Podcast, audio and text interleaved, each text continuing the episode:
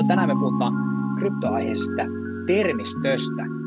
Nimittäin kryptomaailmahan vilisee monenlaisia erikoisia termejä.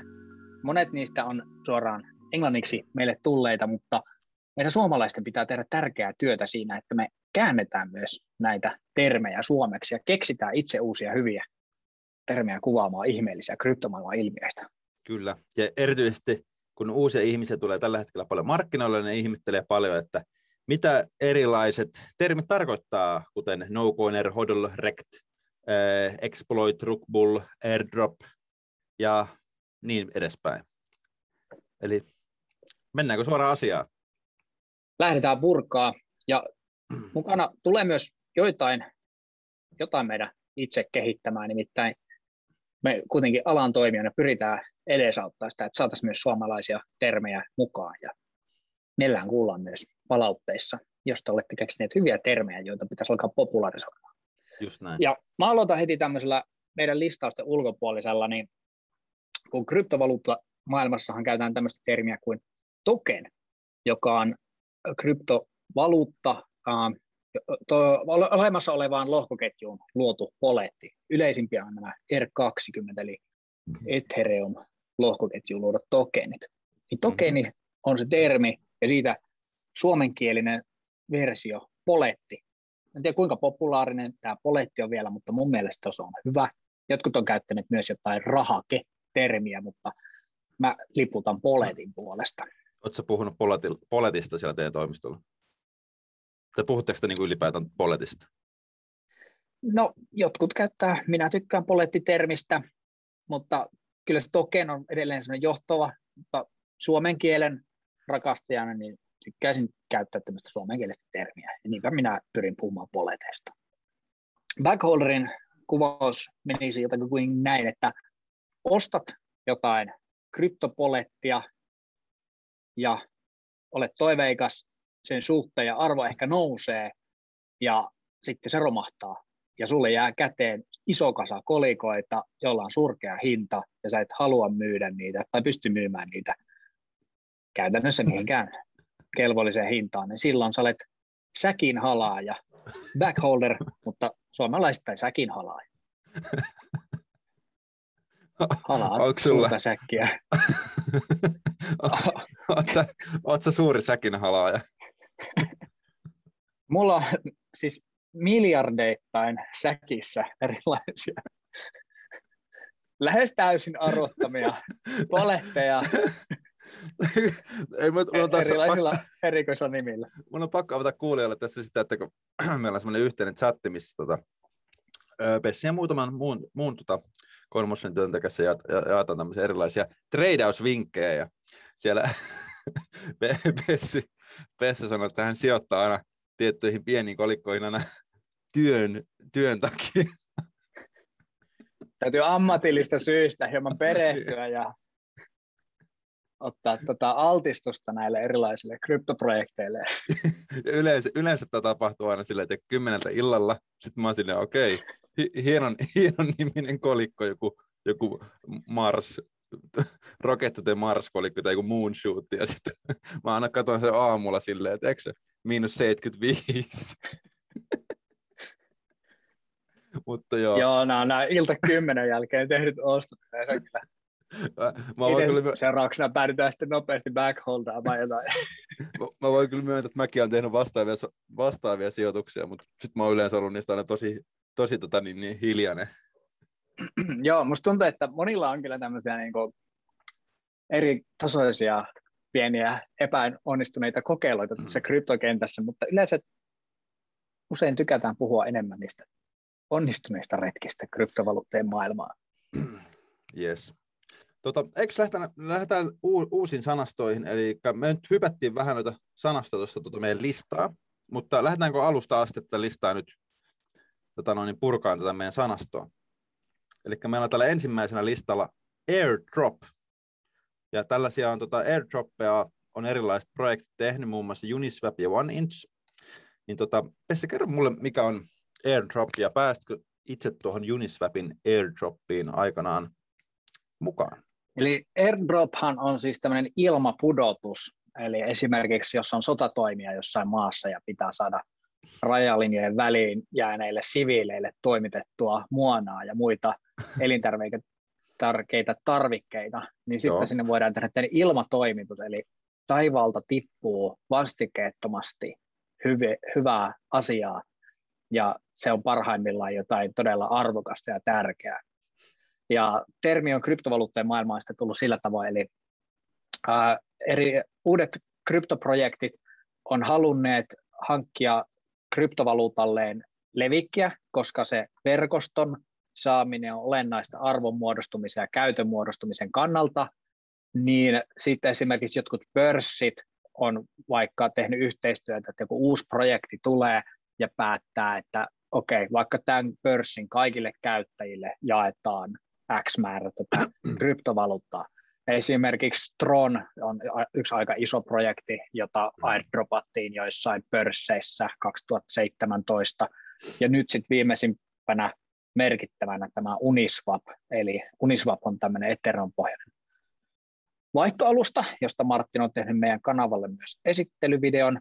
Kyllä, niin katsomassa. Uniswap perusti oman tokenin, Unitokenin, ja sitä sitten dropattiin kaikille, jotka oli ottaneet Uniswap-palvelun käyttöönsä, eli kaikki heidän lompakoihin sitten tiputettiin, olikohan se nyt 400 Unitoken. Se, se on ihan älytön määrä. Mietit, mitä se on nyt, nyt se Unitoken on, olisiko se nyt 35 dollaria, jos 10 on 3 euroa. 35 euroa. Mm. Ja sata sellaista on niin kolme ja puoli tonnia, jos sä kerrot sen neljällä. Siinä on aika hyvin rahaa. Joo, 2020 lopussa tehty airdrop, joka olisi nyt arvoltaan 14 tonnia kaikille, jotka ovat niin. saaneet sen ja holdanneet, niin aikamoisista rahoista puhutaan ja toi on kyllä niin kuin, rahakkain ja isoin airdroppi, mitä, mitä tiedän ainakaan tässä ihan hmm. hetkeen tapahtuneen, että enemmän ne on ehkä sit usein semmoisia pörsseissä jotain pieniä määriä, jotain kolikoita, jolle ei tule paljon arvoa, mutta tota, näköjään joskus, joskus niistä tulee oikeasti aika isoa arvoa. Ja, ja kyllähän myös itse asiassa taisi olla niin, että Stellaria ja Rippleäkin mun mielestä jotenkin No ne oli sitten ehkä liittyy johonkin, esimerkiksi mun mielestä olisiko ollut mm, mm se Bitcoin-foorumi, mikä sen nimi nyt onkaan, se perinteisin suurin Joo. kryptovaluuttafoorumi, niin sen käyttäjille mun mielestä jossain vaiheessa dropattiin tyyli jotain 10 000 XRP tai jotain vastaavaa okay, okay. aikoinaan. Wow. Mutta niin, se on niinku mielenkiintoinen tapa kryptoprojekteille saada sitä polettia kansalle, ja tavallaan usein kun uusi poletti luodaan, niin siellä on sitten tämmöinen jonkinlainen distribution model, että ää, miten sitä kolikkoa niin kuin jää perustajien haltuun ja miten sitä käytetään johonkin referral-projekteihin ja sitten voi olla joku 10 prossaa tai 15 mm. prossaa vaikka, että laitetaan airdroppiin ja sitä kautta niin kuin saadaan sitä kolikkoa ihmisille. Niin. Tuohan on silleen niin kuin aika nerokas ö, niin sanotusti markkinointikeinona, sille, että sä annat käytännössä ihmisille ilmasta rahaa, ihmiset kiinnostuu susta, mutta myös siinä mielessä, että jos sä julkaiset tai niin kuin, sä teet uuden coinin, niin sä saat, varsinkin Uniswap, jolla niin kuin oli satoja tuhansia käyttäjiä, niin se sai niin kuin sen kolikon niin kuin sadalle tuhansille ihmisille käyttöön niin kuin sormia napsauttamalla. Et ei pelkästään se, että antaa ihmisille vain lisää rahaa tai ilmasta rahaa, vaan ne myös niin kuin saa ihmiset käyttämään sitä saman teen, kun sillä on oikeasti arvoa sehän oli niin kuin, se, ne se, silloin droppas sen, ö, oliko se joulu, ennen joulukuuta, niin sen, hin, sen arvo, sen airdropin arvo oli yli kaksi tonnia per niin kuin, käyttäjä. Mä en muista paljon, Uniswapilla oli silloin käyttäjiä, jotain kymmeniä tuhansia mun mielestä oli, mutta siis se ar- kokonaisarvo oli niin useita miljoonia, mitä ne jakoi sitä rahaa. Joo, se oli, se oli kyllä hy- hyvin tehokas markkinointistrategia ja sitten tietysti muistan tota, esimerkiksi Bitcoin-keskus sitä silloin esitteli ja mainitsi, että nyt varmaan nähdään, että tämä arvo tästä vähän tippuu, mm. mutta eipä se kovin paljon tippunut. Se on noussut siitä airdropista jotain 20-kertaiseksi tyyliin. Mm. Se kävi se, siellä jossain kahdessa, kahdessa dollarissa, se pyöri jonkun aikaa, että se niin kuin neljässä, neljän dollariin se meni eka, sitten se tuli alas, ja sitten sieltä se otti sitten sen, sieltä se Joo. lähti. Mutta kyllähän Joo. Uniswapin käyttömäärät on, on nousseet hyvin isoiksi, se on niin kuin aika merkittävä palvelu nykykryptomaailmassa. Kyllä. Ja sitten seuraavaksi tuli tämä One Inch, mikä on Uniswapin niin kuin, äh, samankaltainen kuin Uniswap, mutta se on niin kuin sit aggregaatti, että se hyödyntää myös Uniswapin tämmöisiä kopioita ja etsii parhaan hinnan markkinasta. Ja niilläkin on myös oma token, jonka, jonka sitten ne teki niin kuin Uniswapin perässä sitten kanssa airdropin tälle One Inch tokenille, joka oli sitten joulukuussa 2014, siis viime vuoden joulukuussa joulupäivänä. Joululahjaksi antoi kaikille käyttäjille teki airdropin, ja mä haistelin sitä, että se voisi tulla sieltä One Inchille myös, ja mä sitten ajattelin, että okei, että mä teen yhden siirron tuolla One Inchissä, että jos sitten mun lompakkoon pamahtaa sitten airdroppi tulevaisuudessa, niin mä tein sitten tosi minimaalisen siirron siellä joku 5 euron, 5 euron ostonteen, ja sitten tota noin, niin joulupäivä tuli, Twitterissä isot ilmoitukset, että One Inch on tehnyt airdropia, ja sitten mä olin silleen, että jes, nyt mä menen äkkiä katsoa lompakosta, onko sinne tullut mitään ei ole mitään tullut. Mä ihmettelin, että mitä voi olla mahdollista. Mä oon käyttänyt One Inchia. Sitten siellä lukee, että olisi pitänyt tehdä vähintään 20 dollarin arvoinen vaihto siellä palvelussa, että mä olisin saanut sen airdropin. Mutta mä olin tehnyt jonkun sen niin kuin halvemman siirron, niin mähän sitten, se meni sitten ohi. Hiekka valuu sormien läpi. Jep. Tuo on niin kuin, noita vaikea etukäteen aavistaa tai tietää, että mistä, mm. mistä voisi saada airdroppeja ja ehkä tuntuu sille vähän haastavalle tavalle yrittää niin kuin metsästää mm. Onnen osumia mm. tässä. Totta kai sillä, että sä käytät paljon erilaisia palveluita, niin sä voit nostaa sun todennäköisyyksiä että sun tipahtaa jostakin poletteen. Kyllä. Mutta joo, mennään eteenpäin. Meillä on seuraavana listalla No Coiner. Mikä on No Coiner? Kertooko toi, kertooko toi sana sen jo? Niin, no se, sille ei ole hyvä suomennosta, vaikka se onkin mm. Suomennettavasti, ei kolikkoja omistava henkilö, mutta kyllä tämä on tämmöinen kryptomaailmassa olevien ihmisten käyttämä termi. Se on vähän niin kuin Harry Potterissa ää, jästi. Mm-hmm. Ne velhot puhu tavallista ihmistä jästeenöistä kryptovaluuttoja omistajia, ei kryptoja omistavista no-coinereina.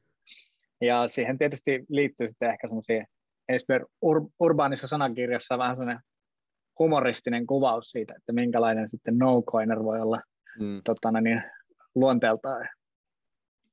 Tavallaan, että se ei ehkä niin kuin kuvasta pelkästään sitä, että ei omista kryptovaluuttoja, vaan se voi myös kuvastaa sitä, että suhtautuu kyynisesti ää, kryptovaluuttoihin ja tavallaan jotenkin tosi vahvasti perustelee sitä, että tota, minkä takia ei missään nimessä halua omistaa yhtään kryptovaluuttaa, koska ne kuitenkin lopulta romahtavat suuren volatiliteetin ja pyramidimaisen tulppaanirakenteen vuoksi. Jep, ja tota, niille, niille ei saa maitoa kaupasta, niin niitä mm. kannata omistaa. Se on no corner. Sitten meillä on Hodl. Hodl. Mitä tarkoittaa? Hodl. No, kerro meille Hodlista. Hodl. Hodl on tota, mä itse asiassa mulle ihan pari päivää sitten selvisi, että mitä varten se ei ole hold, niin kuin se oikea oppi sitten englanniksi kirjoitetaan, vaan miksi on hodl. Se, tota, eli hodl tarkoittaa sitä, että sä vaan pidät sun äh, sijoit, bitcoin, alun perin bitcoin-sijoituksista kiinni, vaikka markkina on tosi volatiili, koska silloin kun dollariarvoissa tai euroarvoissa menee, sun bitcoin-sijoitus menee alaspäin, niin tulee helposti saattaa olla sellainen fiilis, että pitäisi niin kuin myydä, että tulee sinne paniikki.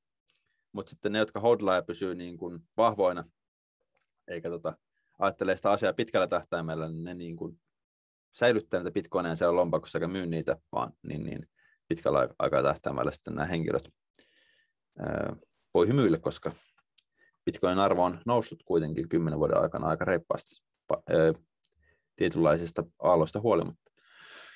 Ja tota, tämä hodl on siis alun perin tullut ö, erään, erään tota Instagram-postauksen mukaan siitä, että aikanaan silloin Bitcoinin alkuvaiheessa niin joku äijä oli mennyt humalassa Bitcoin-foorumille ja kirjoittanut vahingossa hodolla. Se on niin ollut kirjoitusvirhe. Ja sitten jengi on ollut sitä. Se on jäänyt sitten sit elää. Uh, vastaavan tyyppinen, niin Your Funds Are Safu. Tota, oliko siinäkin kirjoitusvirhe vai? Uh, Your funds are safe, kirjoitti siis se, Finasen perustajat viittiin. Ja siitä tuli semmoinen aikamoinen meemi kanssa, siitä Safu. Mutta viittaako se sitten safeen vai viittaako se johonkin muuhun se Safu? Se, se, mun mielestä se, niin kuin, se on lyhenne jostain niin kuin neljästä sanasta. Oliko se joku savings and funds under control tai joku tämmöinen? No niin jos mä oikein muistan. Mä en ihan, ihan sitä varma tosta, mutta mm. voi olla myös, että on ollut kirjoitusvirhe. Mutta meemi aineesta siitä joka tapauksessa tuli. Kyllä. Your fans are safu. Sitten, sitten meillä on seuraavaksi Rekt. Rekt. No, niin, rektattu, eli se liittyy siihen backholder-sanaan ehkä. Yep. Eli hu- huonosti tehty trade tai sijoitus, joka on päätynyt pahasti pakkaselle. Jep. Ja laaturuoka on vaihtunut vesivelliin. Eli todennäköisesti, jos sun serkkupoika tulee huomenna sanomaan sulle, että hei nyt osta tätä Moonshoot-koinia, ja jos ylipäätään jonkun tota projektin nimessä on Moon tai Shoot tai joku, joku 100X tai joku, joku, joku Marsiin liittyvä juttu, niin todennäköisesti ö, olet rekt, rektaat itses. Se on su- suora pikajuna, pikajuna tota rekt cityin kyllä yleensä silloin, jos tämmöisiä koineja lähtee hommailemaan.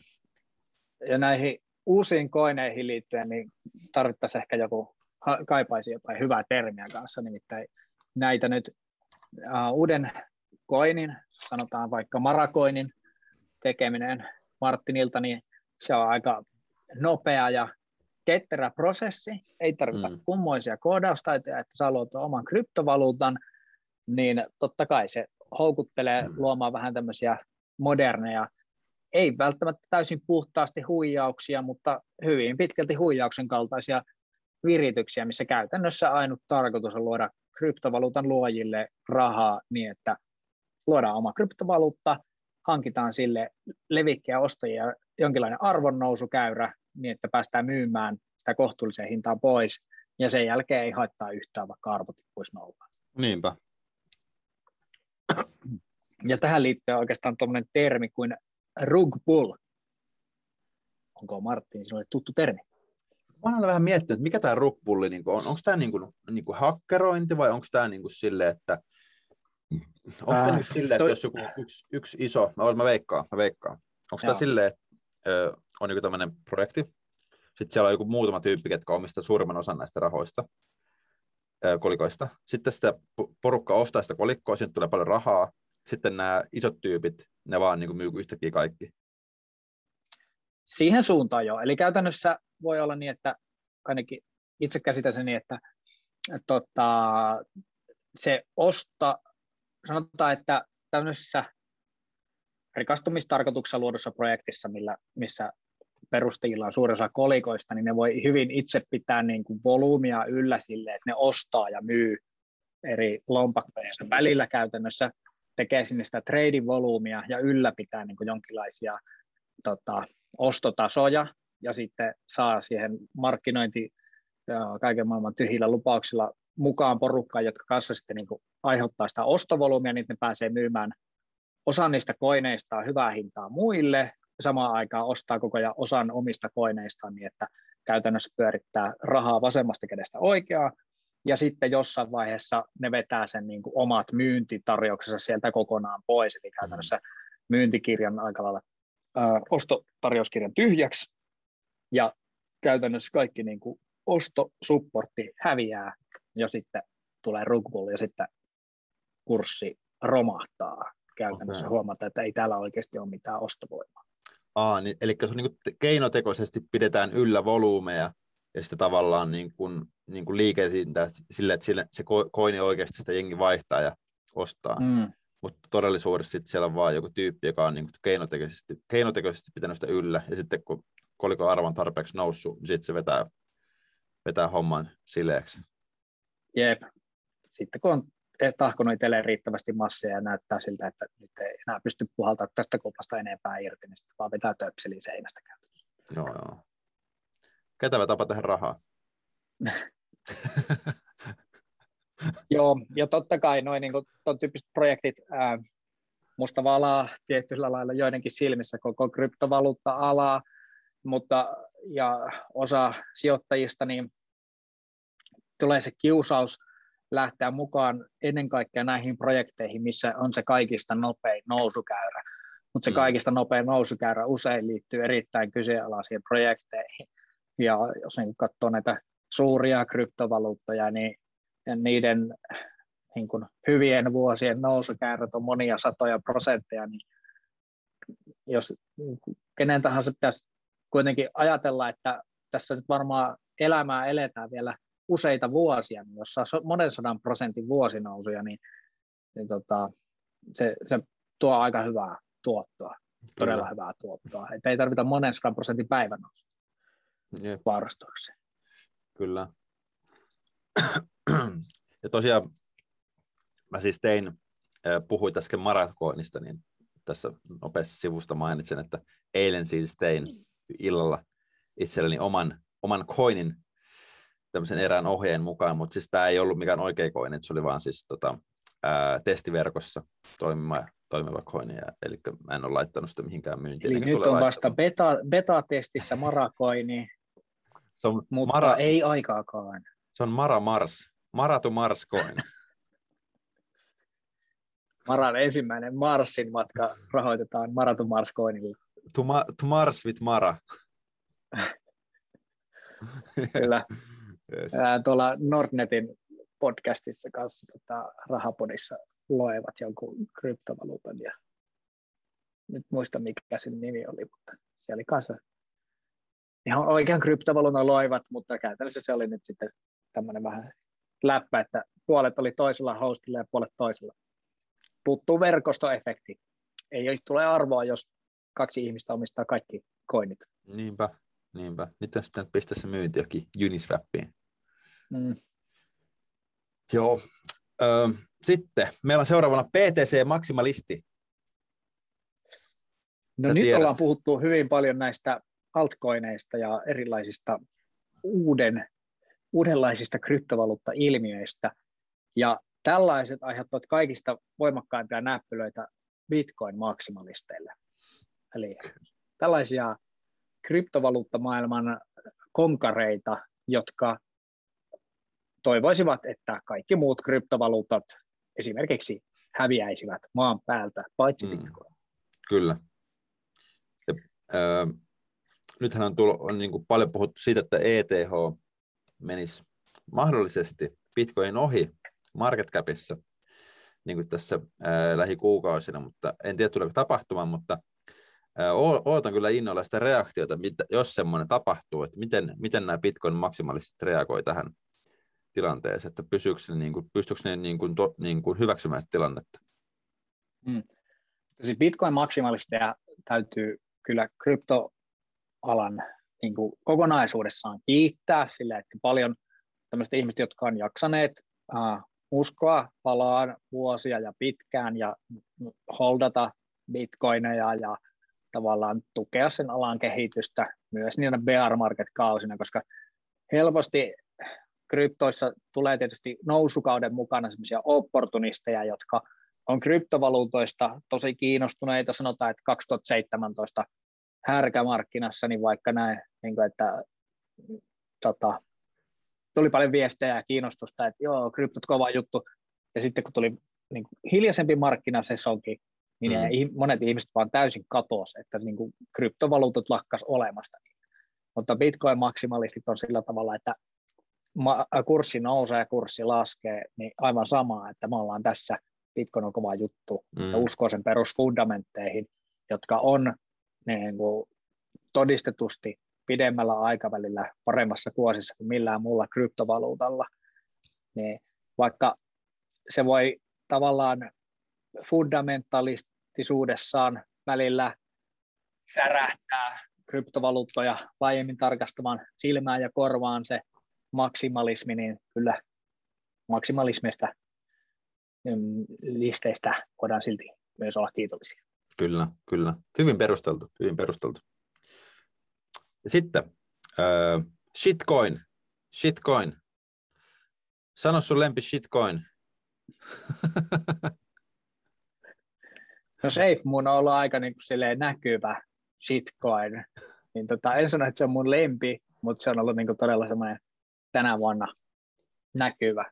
Että kolikko, jota luotiin valtavan suuri määrä, niin että sä saat pienellä rahalla jotain miljardeja ja chiljardeja kolikoita.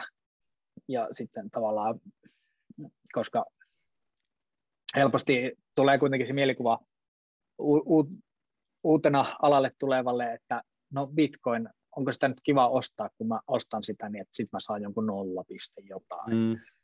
Mutta kun sä ostat Safe Moonia, niin sä pistät sun karkkirahat siihen ja sitten yhtäkkiä joku Safe Moon miljonääri tai miljardööri. Mm. Siis se oli ihan hullu, että se, siihen, se, siis tämä Safe Moon ihan, ihan täys shitcoin. Eli shitcoin on siis semmoinen käytännössä öö, yleensä on tokeneita, eli tämmöisiä kryptovaluutteja, millä ei ole mitään fundamentteja, että et niissä on aina joku semmoinen Ponchin, Ponchin tapainen setti, että se, se arvo nousee, kun siitä joku muu on valmis maksaa enemmän ja sillä ei ole mitään tulevaisuutta. Ja se ei ole varmaan edes ole niin kuin millään tapaa turvallinen.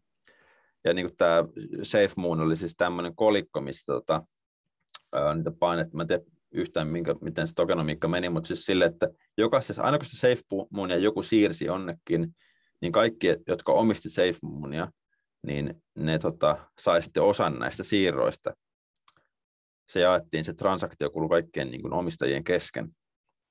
Ja mitä enemmän sulla oli tätä ää, SafeMoonia, niin sitä isomman osan sait siitä transaktiosta. Joo, tosi monet muut vastaavilla kulta ja marssia ja turvallisuutta yhdistelmillä, nimiyhdistelmillä luodut uudet koinit, niin niissä on käytännössä tätä samaa mekanismia kopioitu mm. Kuin Löytyy muun muassa Safe Marsia ja Joo. Ja näitä nyt on muun kant.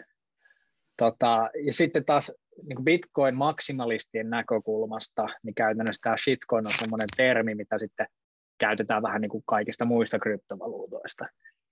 Et se on myös semmoinen, helposti semmoinen tota, ää, termi, jolla vähätellään muita kryptovaluuttoja.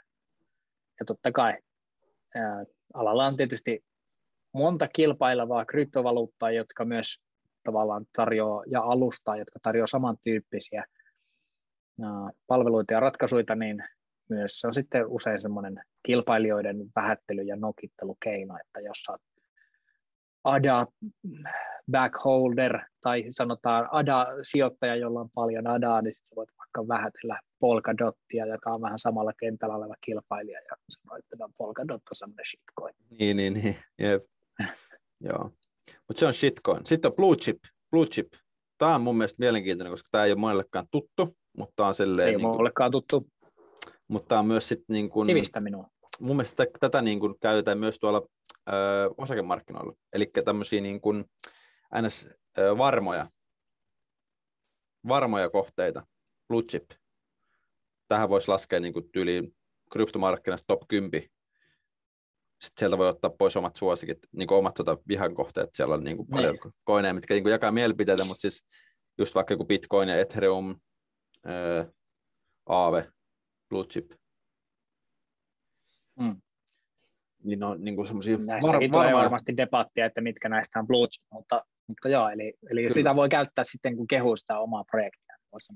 Voisin sanoa, että ka- kaikkien, mä en tiedä, onko ketään, kuka sanoo, että Bitcoin ei ole Blue Chip, mutta mä uskon, että Bitcoin aika monen mielestä blue chip ja sitten ehkä Ethereum.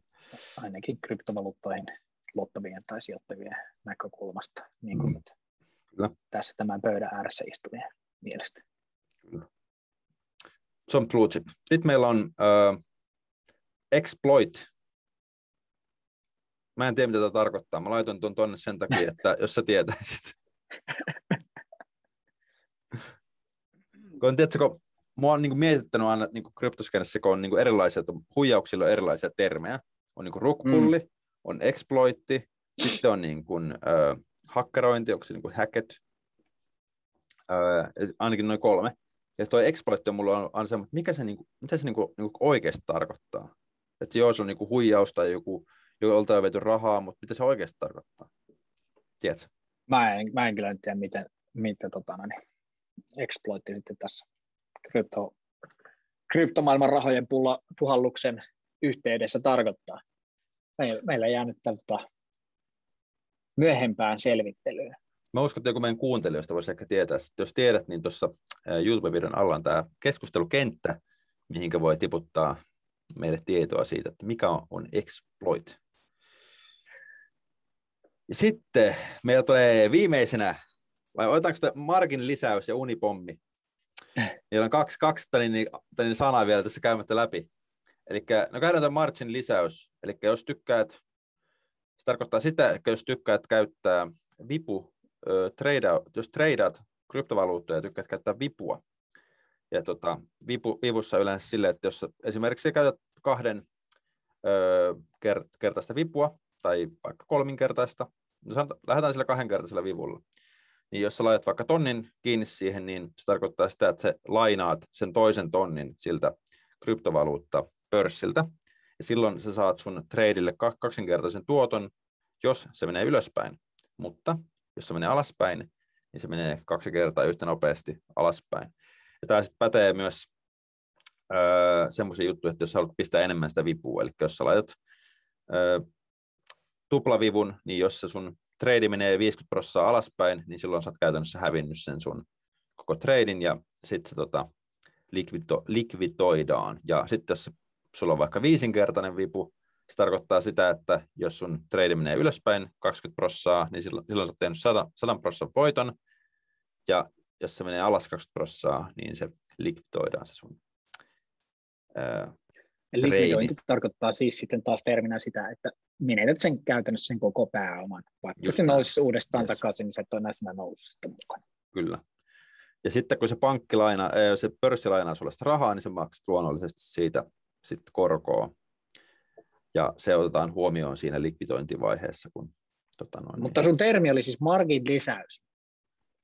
Joo, Kyllä, eli markin lisäys on se, että jos sä huomaat, että sun ö, trade on menossa alaspäin, mutta sä uskot, että se on menossa, se nousee sieltä vielä, että se ei mene, niin kuin, ö, ei mene järkyttävästi siitä kohtaa alaspäin, mutta sä voit huomata vaikka, että sun likvidointi voisi olla vaikka jossain, jossain kohtaa, niin sä voit listää marginiin, sä voit lisää, lisää rahaa siihen tradeen, eli silloin sä voit alentaa sitä likvidointihintaa siinä. Eli jos sä uskot vaikka, että joku tietty aset ei, se ei mene, käy niin alhaalla, niin sä voit listata sitä marginia, että se menee alemmas se likvidointihinta, niin silloin sä pelastut siltä likvidoinnilta ja voit olettaa, että se nousee sitten siitä vielä ylöspäin.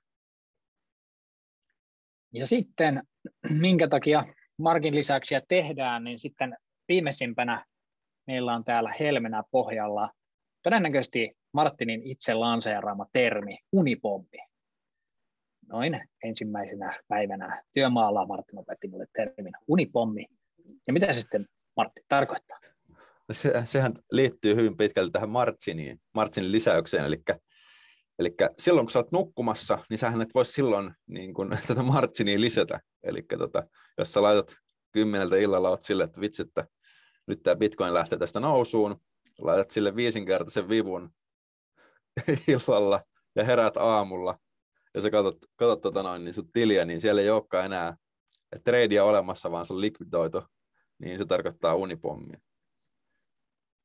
Sä et ole voinut niin. silloin, kun sä oot nukkumassa, niin sä, sä et voi mennä sinne puhelimelle unissa ja lisätä sitä, lisätä sitä marginia sinne. Se on vaan mahdotonta. Mm. Yöllinen nukkumisen aikana tapahtuminen, äh, tapahtunut likvidointi, eli unipommi.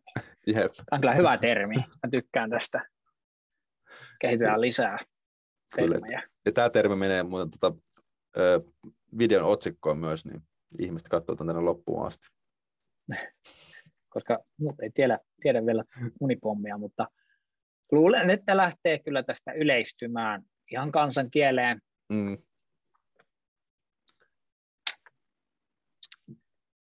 Me ollaan käyty termit läpi. Me ollaan käyty termit läpi. Kyllähän tässä nyt menikin. Olemme varmaan tässä puoli tuntia ainakin juteltu. Mä en ole ottanut kellosta aikaa, mutta, tota, mutta kiitos kaikille katsojille, jotka on tätä jaksanut katsoa ja kuunnella. Ja toivottavasti jäi jotain käteen ja opitte lisää näistä termeistä kryptomaailmassa ja jäi myös jotain käteen. Ja jos haluatte, että käsitellään jatkossa enemmänkin näitä sanastoja, niin voi ehdottaa sanoja kommenttikenttään tai voi pistää yksityisviestillä tai sähköpostilla, niin otetaan seuraavassa, seuraavassa videossa vaikka sitten huomioon, kun tehdään tämmöinen samasta teemasta.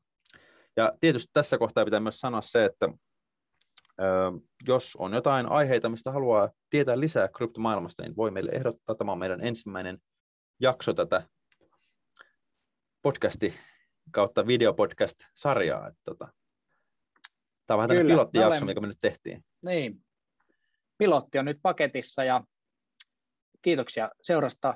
Me olimme isän, isäntinämme tänään ja seuratkaa meidän kanavia ja me jatketaan hommia ja tehdään lisää jaksoja Martinin kanssa meidän Kyllä. kryptovaluutta-podcastilla, jonka nimi on